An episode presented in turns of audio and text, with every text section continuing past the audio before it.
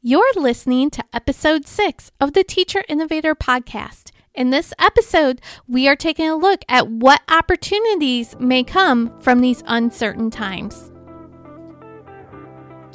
Hi, I'm Jamie Hand, Innovation Learning Coach, and I'm a part of a group of innovative educators who are looking to transform the way our students learn and, in the process, rediscover our joy of teaching.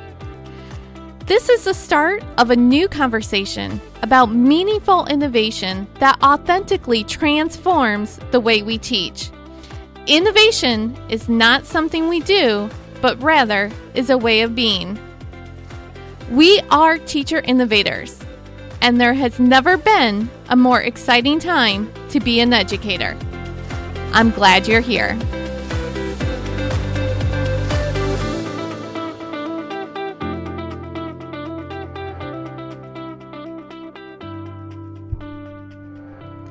Albert Einstein has a quote, and it goes something like this In the middle of difficulty lies opportunity. And yes, right now, currently, our education system, this is, we're recording this at the time of all the school closures. We don't know exactly what this end of the school year is going to look like. We never could have predicted this. But sometimes among these uncertain times, there is opportunity. Now, way back in the 1600s, around 1664, 65, the bubonic plague was striking out all in Europe. And Isaac Newton at the time was a 23 year old student at Cambridge. And to get away from the plague, he self isolated himself at his family's farm that was outside of Cambridge, outside of the city. And he was known to have said that this time period was his most productive. And it was during this time that was um, comes the old tale of the apple falling from the tree, which led to his discovery of the law of gravity. But he also studied the color spectrum. He introduced new ideas in physics and mathematics. So he used his time in quarantine to come up with all new theories. Now, I'm not saying we have to be like Isaac Newton and come up with the law of gravity, but imagine the possibilities if we use this time to make new discoveries and make the changes that we want to see in our education system. Now, if we think about it, in this fourth quarter of the school year, typically we have a lot of time is allowed for testing. And we have the time to uh, not only prep for the test, but then actually take the test and then do makeup for the test.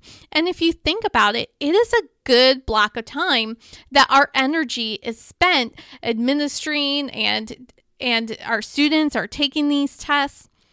But now with the school closings, we don't have that also, a lot of times at the end of the year is kind of all the fun stuff of school, of field trips and assemblies and different programs. And while we may miss having those this year, and we talked about this in our last episode that it's okay to grieve the stuff that we are going to miss. But even though this end of the school year looks different, we have some flexibility and we may have additional time that we can try out some new ideas that may benefit our students. Now, as we talked about way back in episode one, we talked about how our current education system was created and how it was basically set up over a hundred years ago to help train students to be factory workers. And while our society is no longer an industrial society, rather we are in an innovative age. So how can we be innovative and take this time, this opportunity that we have with our students, and try out maybe some of the ideas and maybe even try some of the changes that you would like to see in education? So, have you ever stopped to think about what are things that you would change? What are things that you would like to do differently in your classroom, but you never had time to? Now, even if we can't implement all these ideas uh, throughout this time of distance learning or learning at home, it's okay. I get it because we're still, you know, we're in the trenches, we're learning new technology. It's okay. I get it. But also take some time and start to think about where would you like to see education go? What changes would you like to see inside of your classroom? Now, one thing that I think is essential and that needs to change in our education system is that we need to empower our students in learning. So many times, our students, we do more of what I call compliant learning, where they basically are just following your directions or following the lesson plan, following the curriculum, and then regurgitating the answer. Sometimes we have engaged our students where they are engaged, they are excited. But once again, they're actually just, if you think about it, they're just regurgitating the information you gave them back to you. So, what would happen if we use this opportunity this time that all of a sudden we have with our students that is in a completely different, new, and unique way, what if we really focused on empowering our students in learning? So, what does empower in learning mean? Well, the definition of empowered is the power to do something. So, what if we gave our students the power to learn? Now I know what you're thinking. You you're probably thinking, "Oh, but my students are learning. We're doing this and we're doing that and we're doing this." But are you empowering them that they are doing something about their learning? What if we gave them the power to learn? We taught them how to become lifelong learners, but not just lifelong learners, but passionate, creative lifelong learners. We are preparing our students for a future that we have no control over. I mean, we couldn't even even have predicted what this end of the school year looks like. So who knows what our future is going to look like? We don't even know what school is going to look like next fall. But what if we can model and show and empower our students on how to persevere, how to keep learning no matter what the circumstances are? So, what are some ways that we can empower our learners? And an easy way to get started with this concept is providing more choice, letting students have a little bit of the control and actually let them choose. Now, my oldest, he's in fourth grade. And just last week, his science teacher set up a research project and it was all done through Google Classroom. But he got to choose um, which human body system that he wanted to do his research project about. And he chose the digestive system. And at the end of the project, when he turned it in, he said, Wow, mom, I, actually learned quite a bit about the digestive system. So he was really not only engaged, but he was empowered because he got to um, not only pick his topic, but then also he did the research and put together the project. So his teacher allowed choice. So you can, and this depends on your teaching style. Some teachers are a little more controlled in their choice. So if you are that way, then just start with one or two choices, maybe three. but just start with a couple choices that your students can choose rather than just simply assigning them the topic. Another thing to think about when you're empowering your students is to know what they're curious about. And this would be a great um, building connection with your students is that you could reach out personally to each student if this is possible for you. I know not all situations this is possible, but and uh, just ask, what are you curious about? What have we covered so far the school year that you would want to learn more about? And maybe there's a topic they can go more in depth about. Another thing to think about when we're empowering our students is how can we make the learning relevant to their daily lives? So, for example, if you are doing math and say you're introducing fractions, uh, what if students had to bake something and they had to use introduction to fractions in the baking.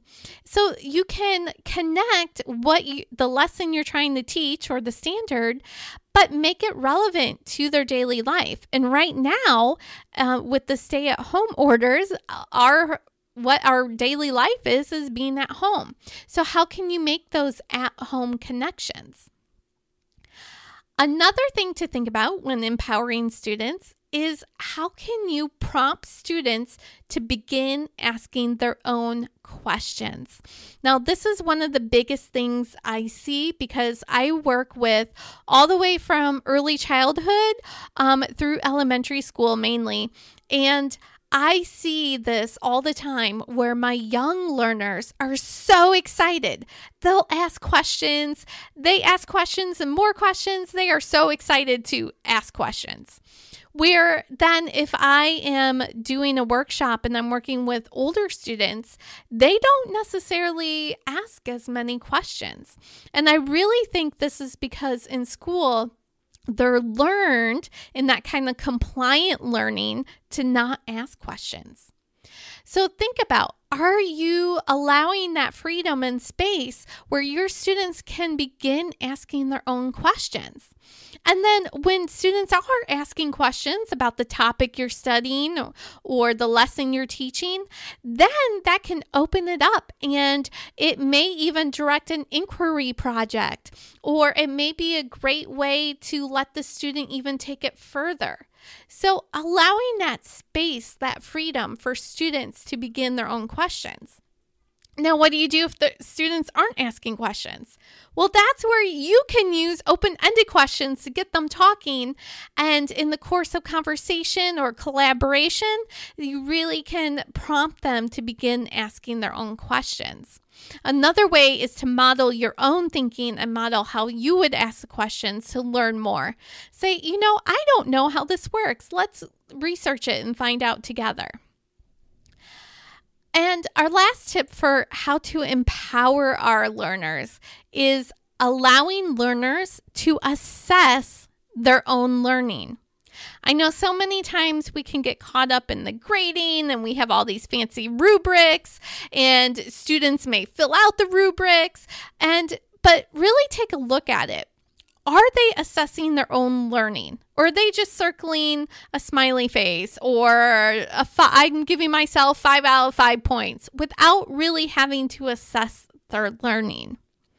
This is one where as you dive deeper into uh, projects and you empower students in their learning they begin to see okay this isn't really working here or what could i do better here and once again, you modeling reflection questions and your learners having the confidence that, hey, it's a I don't have to know everything. It doesn't have to be perfect. How can we assess this and then improve it and then make it even better? I know one thing I do in my uh, innovation learning workshops is that we talk about that improving our work is part of the process, that is part of being a creative problem solver. So if you allow that opportunity for improvement and growth and you just explain, hey, this is part of the process. This is how we learn. This is how we make things better. Then learners begin to adapt that and begin to assess their own learning as well. So, to review, we have provided some tips on how to start empowering your students in learning and how we can really use these times of uncertainty and perhaps find a unique and golden opportunity because we have this gift of time right now. And as you're settling into your routine of distance learning and your students are settling in, they're starting to understand how to turn in assignments, parent emails are kind of slowing down a little bit, hopefully, then start to think what changes do you want to see? And how can you empower your learners through this time of distance learning. All right. Thank you for listening to the Teacher Innovator podcast. If you found this episode helpful or of value, please give it a five star review on Apple Podcasts or whatever podcast app you're using to listen this listening to. Uh, that helps us reach more teacher innovators like you. All right, well, stay tuned for next week's episode. And until then, happy innovating.